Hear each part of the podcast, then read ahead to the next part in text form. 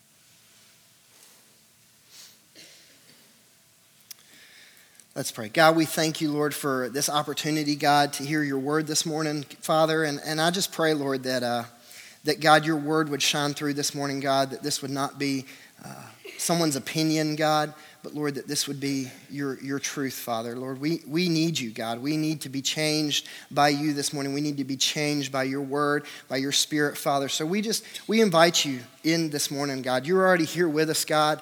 But Lord, we ask that we would just open up our hearts this morning to hear from you, God, that we would be challenged, Father, by your word, and, and God, that we would be changed. So, Father, thank you for this opportunity this morning. In Jesus' name, amen. All right, you can take that sheet of paper, you can fold it, you can put it under your seat, you can put it somewhere beside you or whatever. We're going to come back to it at the end of the service. So, there's a reason for that. But just go ahead and fold that up, put it somewhere close uh, where we can get back to it here in a little bit. Um, this morning, I want to talk about failure. I want to talk about failure this morning. It's kind of a touchy subject. It's a word most of us don't really care much for. When you hear the word failure, you kind of cringe, or at least I do, because failure implies not succeeding. It's, it implies this idea of just not doing well, okay? And, and I want us to look here, look at the introduction on your outline here. Failure is the direct result of our brokenness. It was manifested in the garden with the fall and will be ultimately conquered at the end of time when we meet Jesus. And, then you have this last little phrase here, and it's in parentheses, uh, or excuse me, quotation marks. Failure is a part of life. Failure is a part of life. This, this phrase, a part of life, I'll just tell you, I grew up hearing that phrase a lot, okay? This was my mom's catchphrase, all right? Uh, every time anything happened that I didn't want to do, she would look at me and say, Well, son, that's just a part of life. And, it got kind of, at times, kind of annoying. So, you know, I'm a young man, I'm, I'm, I'm kind of wild, so she didn't leave me at home by myself a, a, ton. But Saturday morning would come, and if you guys know my mom, she loves the yard sale. Um, we're thankful for that now because she's supplied a lot of the furniture in our house. But she loves the yard sale. But at 12 years old, a 12 year old boy doesn't give a rip about yard selling, getting up at six in the morning to go look at treasures in people's yards. But for whatever reason, she got me up with her. And I remember I'd go with her on a Saturday morning, which most 12 year olds might be sleeping in a little bit. I was up at the crack of dawn, and we're sitting there, and anytime I would complain, she would use the phrase, That's just a part of life, son. And then, you know, a, a, little bit later, she got into sewing a lot. I know there's a lot of people in here that sew. And uh, Mary Jo's and Gastonia, have ever, any of you, can I just tell you, I don't know a man, and if you're in here, that's great. I don't know a man that likes that store. And I definitely don't know a teenage boy that doesn't like that store. We'd go out to eat together, we'd have a pleasant day, and, and my, my mom would say, Let's just stop by Mary Jo's. I want to look at some fabric. And we would be there it seemed like for hours. It was probably like 10 minutes, but I, I'm just not a fan. And you know what she would say? That's just a part of life, son. And the thing that's so annoying about that phrase is it's true. That's the thing that's so hard about that phrase. I'm a teenage guy, she's an adult. Guess whose schedule was more important at that age? Hers. So, you know what she's saying there? That's a part of life. That's the way it is. And failure, when we, when we look at failure, when we hear that statement, failure is just a part of life, we cringe, but we kind of know there's truth to that. There's truth in that. We all face failure. Everyone in history, everyone successful in history has faced failure. Thomas Edison, his teacher said about him that he was too stupid to learn anything. Walt Disney was fired from his first job because they quote, because he lacked imagination and good ideas. Michael Jordan, one of the probably arguably the best basketball player of all time, Michael Jordan was cut from his high school basketball team. Van Gogh, the famous painter, Van Gogh only sold one painting in his lifetime, and it was just a few months before he died. And, and that's just the secular world. I mean, when we look in, in Scripture, we see failure throughout the whole Bible. Noah was a drunkard. Job, failure and calamity followed him pretty much all of his days. Abraham, Jacob, they were polygamists, they were liars. Joseph, sold into slavery, falsely accused, imprisoned. Yeah, he, he had a good ending, but man, it, he had a tough life. Moses had anger issues. Rahab, a prostitute. David, who was called a man after God's own heart, was an adulterer and a murderer. And that's just the Old Testament. You follow in the Gospels, you look at the life of Peter, and let's face it, every time the man opened his mouth, almost, not every time, but almost every time the man opened his mouth, out was coming something that was failure. I mean, just something that, that wasn't right. Even Paul, who writes the majority of the New Testament under the inspiration of the Holy Spirit, who writes the majority of the New Testament, even Paul had failure in his life. He talked about failure and he talked about weakness. So if you have your Bibles, I want you to turn to 2 Corinthians chapter 12. 2 Corinthians chapter 12. as you turn in there, I'd like to say this. I have to admit something to you. Um, I am just a smidge intimidated this morning with this passage.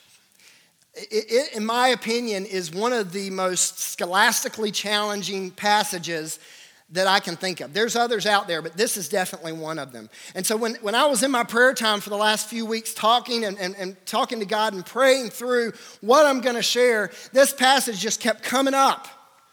And, and I'll be honest with you, I'm presenting something that some of you scholars out there, which I am not one, some of you scholars out there know much more about this passage than I do. But it is a challenging passage. And so I ask that you pray today, pray for, for, for you that you would hear uh, the word. You wouldn't hear man's opinion, you'd hear the word, and that you can discern this passage for yourself in your own quiet time, your own private time. But nevertheless, this is where we're at today 2 Corinthians chapter 12. Is there beauty? Here's the question I want to ask Is there beauty in the aftermath of failure? Is there something that is redeemable in the mess called failure that we find ourselves in. We have a struggle with failure. And, and, as you look at our struggle with failure, there's two types of failure I want to talk about today. And really, I, I think that just about everything about failure can probably fall into one of these two categories. And one you're very familiar with, the other one we'll talk about. But the first category is moral failure moral failure. And this category, this, this failure is determined by our choices. It's determined by our choices. The choice to lie, steal, lust, kill, hate, envy, covet, complain, disrespect. The list goes on and on. Moral failure is something that humans struggle with. And it's ultimately, every choice in moral, moral, failure, it's ultimately the choice to exalt ourselves above God and above others. Ultimately, that's what every single moral failure boils down to. This idea that we are going to exalt ourselves and exalt, uh, exalt ourselves above God and above others. Look at man in the garden. Genesis 3, chapter 4, it talks about this. What was the lie that Satan was feeding Adam and Eve? It was this idea that if you eat this fruit, you will become like God, that you would be on equal standing with God. And they desired that. It appealed to them to exalt themselves to that level. That wasn't even the first temptation you see, though. Even Satan was tempted with this idea of exalting himself. Isaiah talks about this. Isaiah 14 13 talks about the fact that he wanted to exalt himself above the stars of God, above God, above the angels, above all that was there. Moral failure stems with this idea that we want to exalt ourselves above God and above others. And it's the idea that we take on for ourselves. We get a short term gain for a long term loss. Moral failure is the choice to receive a short term gain for a long term loss. And we see this all throughout Scripture. We see this in the lives of ourselves. We see this in, in the lives of our friends and family. How is it that a man could leave his wife and children. How, does that, how does that even compute? I mean, to have such a wonderful thing, a gift from God in that little family, family unit, and to leave his wife or to leave her husband for those fleeting moments of pleasure in another relationship. A short term gain for a long term loss. And we see this in our world. Everything. A lie. A lie. What does a lie do? It gets you out of a short term bind. You're able to gain something for a short amount of time, but eventually what happens? Lying catches up with you. And this is a choice that we choose to make. This is a failure, a type of failure that we knowingly choose. And in that moment, when temptation comes, we are choosing to exalt ourselves above God and above others. And in the long term, it's devastating for us. And we see this, we understand this. Not just moral failure, but the second type of failure you see here is performance failure. Performance failure. This is determined by our circumstances, determined by our circumstances. And what you see here in this is each one of us, at one time or another, is a recipient of performance failure. Times where we have the right heart, the right attitude, the right character, but it still doesn't work. Think about this. We practice layups every day, yet we are still cut from the team. We study for hours for that test, yet we still get the bad grade. We work diligently at, at, our jobs, yet we still lose it. We save and spend carefully, yet still broke. We eat healthy and exercise, yet still get sick. And for whatever reason or whatever, whatever circumstance, the business still fails, the bank account still overdrafts, the B we wanted is still a D, and the body we have been taking care of still gets cancer. That there is these, these types of failure out there that are essentially outside of our control. That it's not determined by our choices, it's determined by our circumstances. It's determined by what the economy does or, or what this other person does or, or, or, or these different things, these different variables that are out there. We are victims, in, in, a, in a sense, of performance failure. Now, it started in the garden. All failure starts in the garden, performance and moral. And we are a casualty of this type of original sin that is in the world today. So, whether by our choices or by circumstances, we feel the sting of failure a lot. We feel the sting of failure when we choose moral failure. We feel the sting of failure when, when the circumstances of life bring failure into our lives. So, what does God say about our struggle with failure? What does He say about it? Here in Second Corinthians, Paul is defending himself against false teachers that have come in trying to discredit his character. This is, this is really Second Corinthians, this is what's happening. These, these false teachers have come in and they are trying to discredit Paul as an apostle, trying to discredit him as a good, solid teacher. And here in verse in uh, chapter 12, Paul tells us about a vision he has of God, which is kind of cool. He has this vision in verses 1 through 6. Paul describes to us in third person this, vi- this vision that he has 14 years ago of him and God. And, and a lot, I mean, when we hear this, we think about what we talked about last week. Just like Isaiah, Paul has a vision where he sees God for who he is. Pretty incredible thing. I mean, we, we said this last week. Many of us would probably want something like this to happen in our lives. I mean, I remember growing up thinking, man, I would love to just see God in this way. Many of us think this way. I mean, just the visual beauty of a scene like that is astounding to think about. And for some of us, I wonder, because I, I remember facing this, for some of us in our lives, I wonder if there's a little confusion about what would happen if we do see God that way. Some of us might be holding our breaths for an experience like this because we think this. We think that if I could just see God like this, like Paul saw God, if I could just see God like Isaiah saw God, then maybe I wouldn't struggle. If I can just get closer to God, I'll be more prosperous. If I can get closer to God, I'll keep that job. If I can get closer to God, I'll have plenty of money. If I can get closer to God, everyone will like me. If I can get closer to God, my kids won't be so rebellious. If I can get closer to God, I will be healthy. If I can get closer to God, temptation will be less. And what we're saying is uh, if we could just get closer to God, failure would be a thing of the past.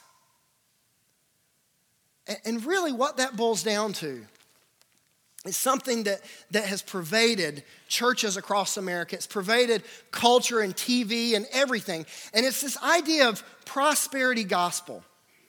And what we've done with God in this scenario is we've basically made God a formula to be learned a formula to be learned where we say to God, okay, if I just do A plus B plus C, if I, if I, if I pray daily, if, if I read my Bible daily, and if I go to church daily, then I won't have failure in my life. Then I won't struggle. Then life will be a lot easier. And it's, it's ultimately, at its core, a prosperity gospel. Because here's the truth about failure. And this is a, an interesting statement, so you need to really look at this carefully. But here's, a, here's the truth about failure drawing close to God does not prevent failure. In fact, it might create the potential for more. Drawing close to God does not prevent failure. In fact, it might create the potential for more. I was talking to a good friend of mine, Chuck Helmus, this week, and we were talking about this idea that the Christian life is a lot like swimming upstream, a fish swimming upstream. And we know how this works. It's easy to float and drift downstream, is it not? But when you start swimming towards the source, when you start swimming towards the, the, up the stream, you have all this current that is trying its best to push you down the other way. This is a lot like the Christian life is. The closer we get to the source, the closer we get to God, the, the current of our culture, the current of this flesh is constantly trying to just resist us and push us down the stream, away from Him. How do I know this? I, this is how I know this. I was at the doctor's the other day, nothing crazy, but I was at the doctor's the other day, and you know there was a magazine sitting there in the on the little coffee table, and I pull it out, and it's 12 bacterias of um, that, that you find on toads. It was like some science magazine or whatever. And I'm sitting there, and here's what I'm thinking. Oh, I'll read that. That looks interesting. So I picked that up and start, start looking at it. Now, now think about this for a second. It's a dumb article. Like some people I know, Doug, I'm sorry, I know you would find that very interesting. Um, there's people in here that would find that very interesting. I, I don't know why I found it interesting. I was bored. But think about this for a second. There is zero resistance for me to pick that up and read that. But when I get in my quiet time, when I'm sitting at my desk and everything's quiet and this Bible opens, what happens? The phone rings, people come in. My own mind, it doesn't even matter if other people are doing my own mind is drifting to about a thousand different places. There is resistance. Because when we try to get close to God, there's resistance because we live in a fallen world, a broken world with broken flesh that is trying its best to get as far away from its creator as possible. So when we draw close to God, it does not prevent failure. In fact, it might create the potential for more. And this is what we see happening with Paul in this passage. Paul has seen God. And because of what Paul has seen, because of God's, because of Paul's closeness to God, look at what happens. Look at verse 7 here. Because of the, the vision, he, he talks about the vision uh, that he has with Christ. And then he says in verse 7 here So to keep me from becoming conceited because of the surpassing greatness of the revelations, talking about the revelations he just talked about, seeing Jesus. Because of that, and to keep me from being conceited, a thorn was given to me or given me in the flesh. Because, this is what Paul's saying, because of what I've seen and because of how close I've gotten to God, this has happened. Now, when we see the word thorn there, we all know what a thorn is. Okay? We, we, we get that picture in our head pretty, pretty easily.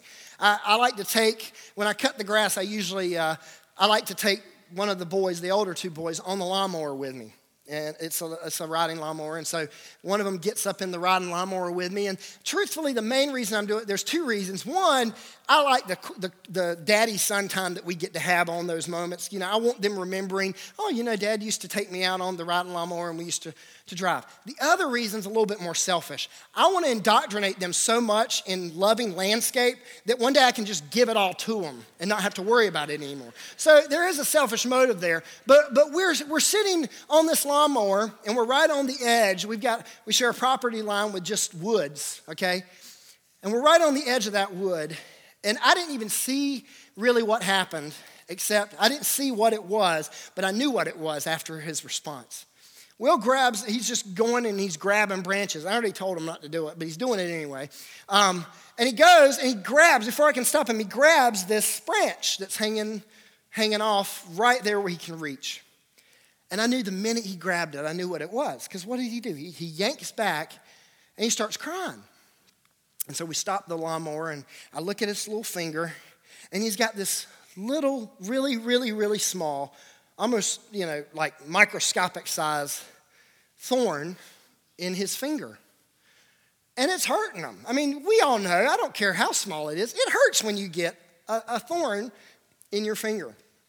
And so I reach down and pull it out. And about two minutes later, he's, he's done with it. He's over it. He's stopped crying. Now, when we think of thorn, we think of this this way. Like when we look at Paul and we're thinking thorn in flesh, we're thinking the little thorn that's real subtle, that's sicking in and it's hurting, it's, it's causing discomfort. But here's something to think about. This word here, and I know you, some of you guys don't care about this, some of you do. This word here is the word skolops. It's a Greek word. It is the only place in all of Scripture or in all of the New Testament that you will see this word used like this for thorn. I mean, think about New Testament. We got crown of thorns, we got hedge of thorns, but in this passage, this is the only place where the word thorn here is the word skolops. And the reason for that is thorn here has a bigger meaning than just this little briar that's small and can easily be pulled out. It also carries the idea, if you look up the definition, it carries the idea of a stake. Now, this is a pretty massive stake, granted. But can you imagine the difference between a thorn and a stake? I mean, can we get a picture of a thorn in someone's side, and then can you get a picture of something like this piercing someone's side? Maybe not hitting vital organs, but sitting in there, and every bump, every move is going to cause great, uh, great pain.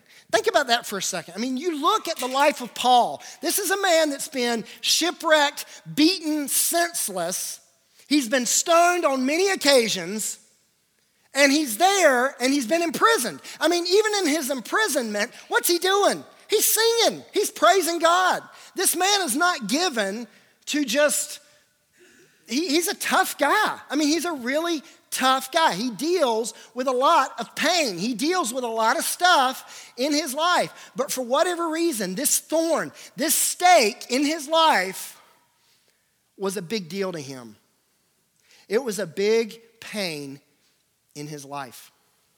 Now, the question is, and this is where it gets kind of scholastic, but the question is, what is the thorn? What is the thorn in the flesh? I, have I've spent a lot more time than I normally do researching this because it's such a big issue. What is the thorn in the flesh? What is the thorn that Paul is talking about here? John MacArthur great commentator. He says it's a physical demon. It's an actual demon that's going around and just constantly harassing them. The, the great orator Charles Spurgeon says it's a temptation or a past sin that constantly tries to take hold. John Piper says it's persecutions or a physical ailment, maybe, maybe his eyesight.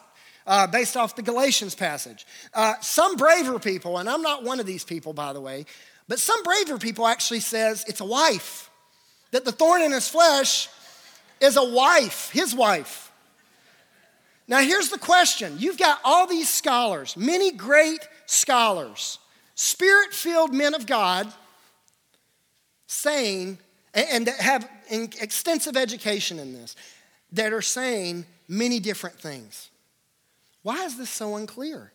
I mean, we could look at this passage this morning with no, no training or anything, and some of you have that, I know, but we could look at this passage this morning and we could let you take 10 minutes to look at that and, and, and, try to cross reference. We could give you hours, several hours to look at that and let you cross reference scripture and all that. And then I could say, all right, how many of you don't do this? Don't raise your hand, but I could say, how many of you think it's uh, a demon? And hands would go up. How many think it's a temptation? Hands would go up. How many think it's, uh, it's uh, a physical ailment? Hands would go up. And then, you know, I'd say, how many think it's a wife? And some poor guy in the back would raise his hand and we'd have to get a marital counseling with Gary. But, but here's the thing many different views on what this thorn is. And here's the reason why we don't know. I believe the reason why it's so clear, uh, so unclear, is because it's not the point. The point of this passage is not what is Paul's thorn. One scholar said this, I love this. One scholar has said that the uncertainty is there because the Holy Spirit is trying to help us identify not what Paul's thorn is, but what our thorn is. God is, is showing us here in a, in a universal uh, God is showing us here a universal and powerful truth through a specific situation in Paul's life. He does this all through Scripture. You see passages, you see narratives in Scripture. What's it doing? It's revealing the character of who God is and what He says we are. And this is what you see in this passage. You're seeing a very specific situation that's happening to Paul that is there for us to glean a bigger truth on what this is, what this is about. That the fact is, it's not important what Paul's thorn is. The fact is, like Paul, we all carry thorns, and most of them really are failures that we see in our lives. This is our struggle with failure. So, what are our, our sources of failure? What are, what, what, where does failure come from? One is very obvious. The first place it comes from is it comes from ourselves. And this is the idea of working through trying. Works through trying. We try and we fail. And culture says to us if you try and you fail, try harder. That's the idea that we see here that, that life is all about, that our culture has said that life is all about us just trying harder to succeed. And that when we do try hard enough, when we do try big enough, that the ultimate goal in that is delight in self sufficiency.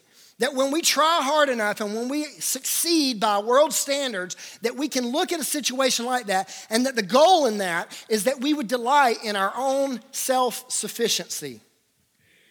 That we would delight in what we have accomplished. Look at what I have accomplished. Success has become a merit that we give ourselves. We delight in our own abilities.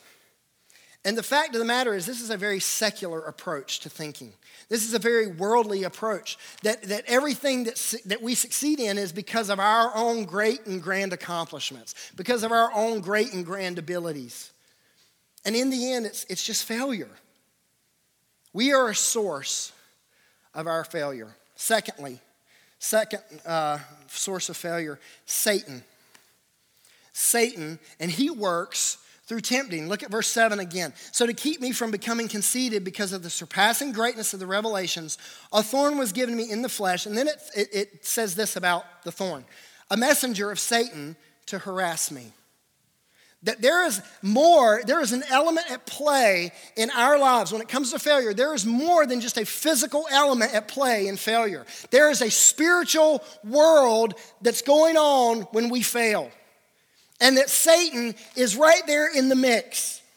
And his, his ultimate goal through tempting us is destruction in accusation. Destruction it's in accusation. It's the same way he has worked since the beginning of time. Satan does this. He, he tempts you in something, and then you fall to that temptation. What does he do? He accuses you. He says, Look at what you just did. This idea Satan hates you. He wants to destroy you by planting the lie that your failure is too awful for God to cover through Jesus. That is the lie that Satan is, is feeding us. He wants you to be identified and imprisoned by your failures. But there is another source here. And, and you need to listen carefully on this, all right? Look at this verse with me again, verse 7. So, to keep me from becoming conceited. Because of the surpassing greatness of the revelations, a thorn was given me in the flesh, a messenger of Satan to harass me. And then it says this other phrase, says this phrase twice in the same verse, to keep me from becoming conceited. Why did he get the thorn? To keep him from becoming conceited. Now I have a question for you. Why would Satan care about you not being conceited? I mean, think about that for a second. Satan wants you to be conceited. He wants you to be prideful. He wants you to be exalted above God and above others. So, why is it that Satan would care about that? He doesn't. There is, if you read this text, and if you look at, we're going to say this here, there is a silent giver in this text that we need to see. God works through testing. He doesn't work through trying, He doesn't work through tempting, but God's there and He works through testing. We said this last week. When we say that the sovereign God of the universe is in control of everything in the universe, when we say that, we have to realize that nothing escapes His control. There's nothing in this world that escapes His control. Everything that comes our way, cancer, job loss, temptation, every failure that we face, get this, it's filtered through the hand of God. It's filtered through the hand of God. To say He is sovereign is to say that He is allowing that. The ultimate goal, and the reason He does that, the reason there's this failure out there, The reason that he does that is he is testing us to get us to a goal where we are not, not destroyed, where we are not delighting in our self sufficiency, but where we are dependent in humility. God uses failure in your life so that you can learn to rely on him. The word independence in this culture is a virtuous word. It's a word that we like, it's an American word, independence. But when it comes to the things of God, when it comes to our relationship with God, it could be the furthest word from what God wants in our lives. That we are not looking, God is not looking for us to be independent and self sufficient. He is looking for dependency on Him. Now, an important thing to see here this is very important. God does not cause moral failure, but He uses it.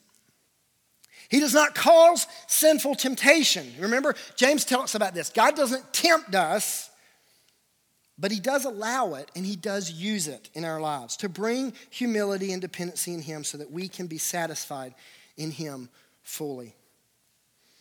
So the question is what is our solution for failure? If it's a part of life, if it's here in our lives, how do we deal with our failure? For many of us, the truth of the matter is the way we deal with it is we become imprisoned by our failure.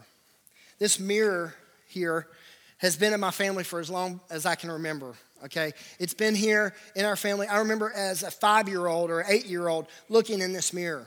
And then when we moved, uh, when I got married and we moved into our own house, my, my parents gave us this mirror. It wasn't anything special. It was just, hey, you need a mirror, and here it goes. So I, I, look in this mirror about every day. Not, not because I'm vain or anything, but you know, you got to check to make sure stuff's not hanging out your nose. But this is the mirror that's sitting in our house. And I look at this mirror. This mirror is a representation of who I am. The mirror in your house that you look at, that person in that mirror is a representation of who you are. And if you're a follower of God, the fact is, when we look in this mirror in our house, the fact is, we need to be able to recognize the fact that God created that person that's in your mirror. God died for that person. God has a plan for that person. God wants that person to be fully and finally satisfied in Him. But for many of us, when we look into the mirror, whether it be the physical mirror or, or, the spiritual mirror of our soul, when we look into the mirror, we don't see us. We don't see this child of God. What we see is this. For some of us, when we look into the mirror, we don't see a child of God. We see a failed life. We see our failures right there. And we have become imprisoned and identified with those failures. The fact is, this is a mirror of my personal failures in life. There's, there's plenty of others that should be on here.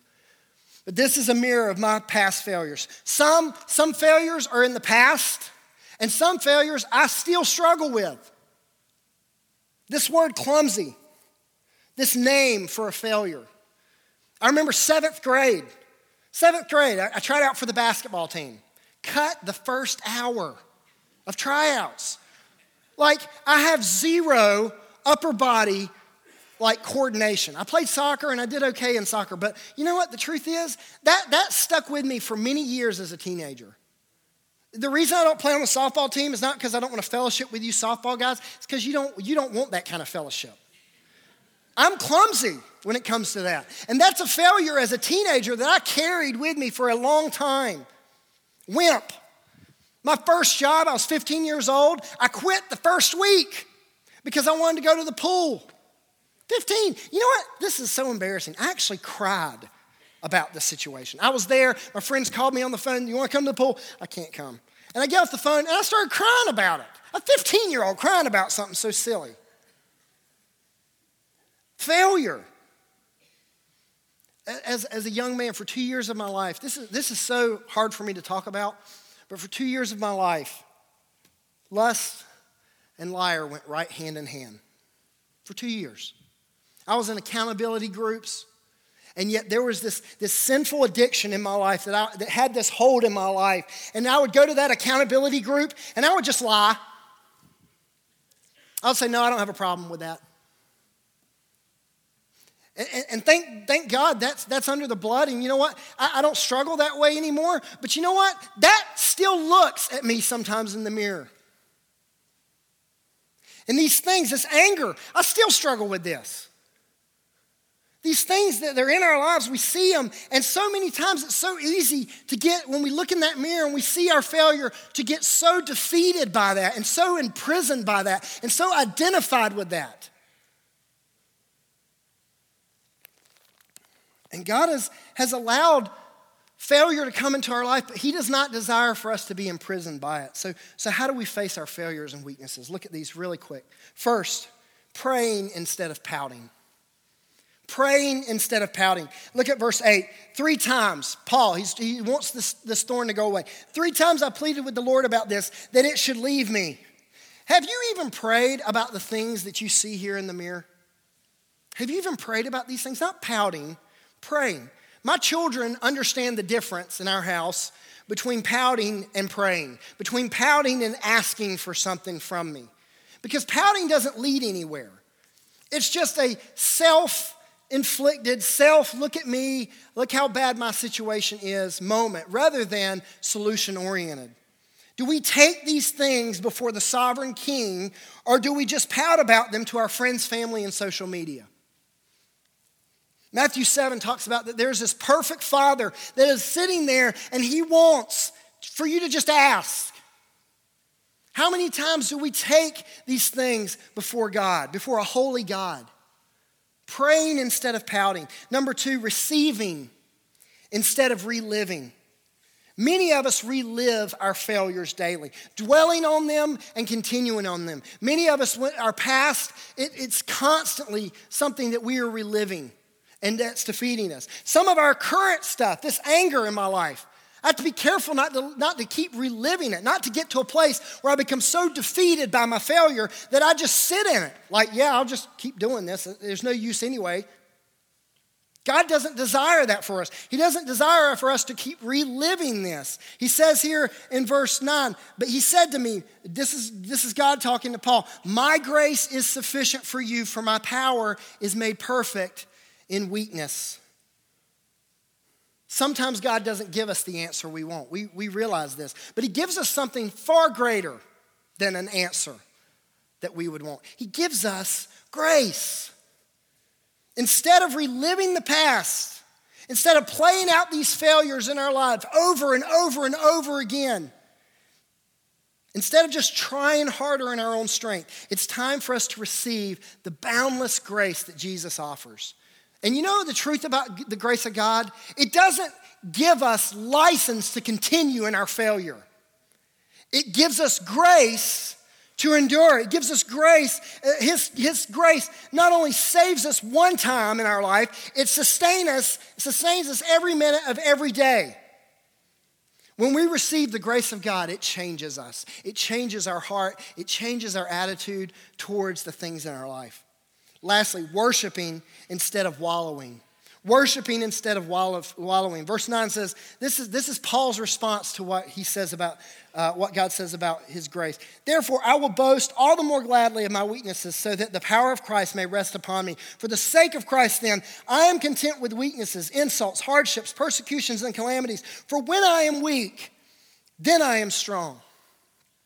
Worship breaks imprisonment to failure. Worship breaks that. Worship is more than singing songs.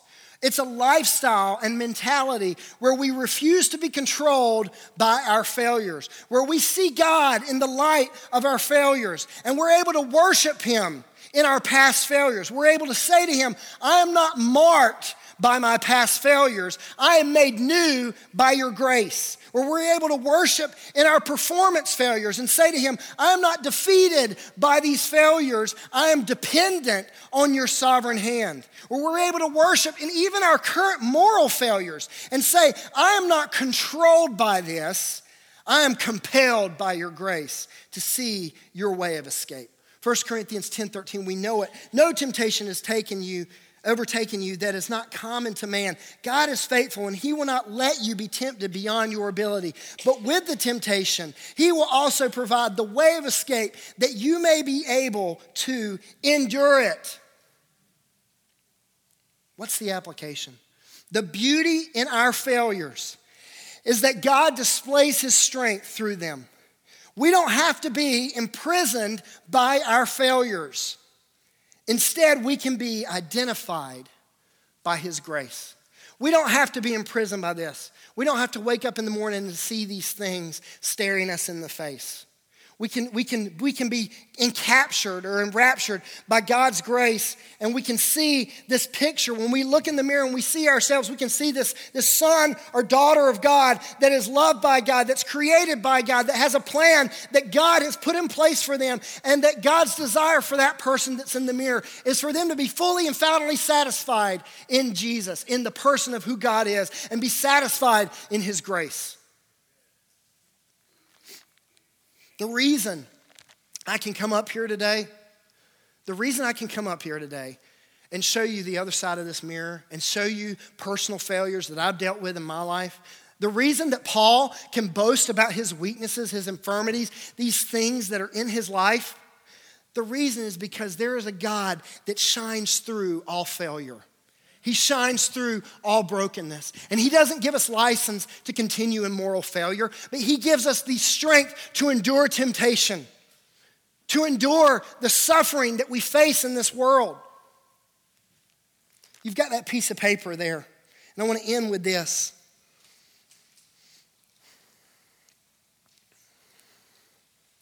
For several of you in this room, that piece of paper might have on it some of your failures. I, I, I, did this. We actually were at camp a few, few months ago with our students, and this, this illustration was handed out to me. And I'm sitting there and I'm, I'm thinking through this. And you know what? I've got a seminary degree, I study the word a lot, but I've forgotten this. I'm sitting there and I'm writing down current things that I'm struggling with in my heart and in my soul, like just failures in my life. Failures as a dad at times, failures as this and that. And I'm writing these things down. This is what God would talk to me about. And at the end, this pastor says something interesting. He says, you know, you know the number one or the number one and two thing that God would say that would should be on everyone's piece of paper? It wasn't on mine.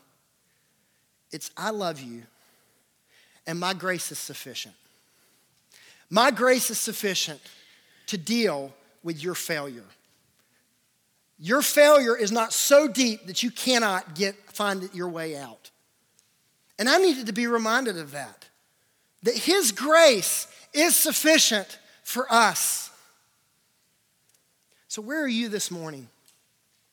We're going to have a time of invitation, but I, want, I just want to ask where are you this morning? Are you living in the identification and imprisonment of your failure? Or are you being identified with a sovereign God who has given you boundless grace that compels you to live a life of just conquering, being more than a conqueror in Christ? Does it mean that all failure is going to leave your life? Probably not. You'll probably have more. But God is there and He is faithful to help you endure so that we can look at the cross and say, Thank you, God, for that. Because because of that, because of what you've done for me, Jesus, I can endure and I can be made new by your grace. Will you stand to your feet, please? God, we thank you, Lord, for this opportunity, God. And I just pray, Lord, that as we listen today, as we hear this word, Father, that, that it would change our lives, God, that we would recognize, Lord, that the Christian life is not just a list of do's and don'ts, Father. Lord, it's a relationship with a holy God. It's a relationship with a heavenly Father that loves us enough, God, to change us. Lord, as the song says, Lord, that, that our failures would be lost in the light of your glorious grace. So, God, I pray today, Father, as, as we're here, I don't know the, the hearts of people in this room. But God, if there's people today that are being identified with their failure, if they're being imprisoned by their failures, God, I pray, Lord, that you would set them free today, Father. That their mirror would be a picture of your grace and a picture of what you did on the cross for them, Father. Lord, we thank you for what you've done today. We thank you for this word. And we just pray, Lord, that you would use it to impact our hearts and impact our lives. In Jesus' name, amen. I don't know where you're at today. I'll be here at the front. Gary will be here at the front. Just do what God would have.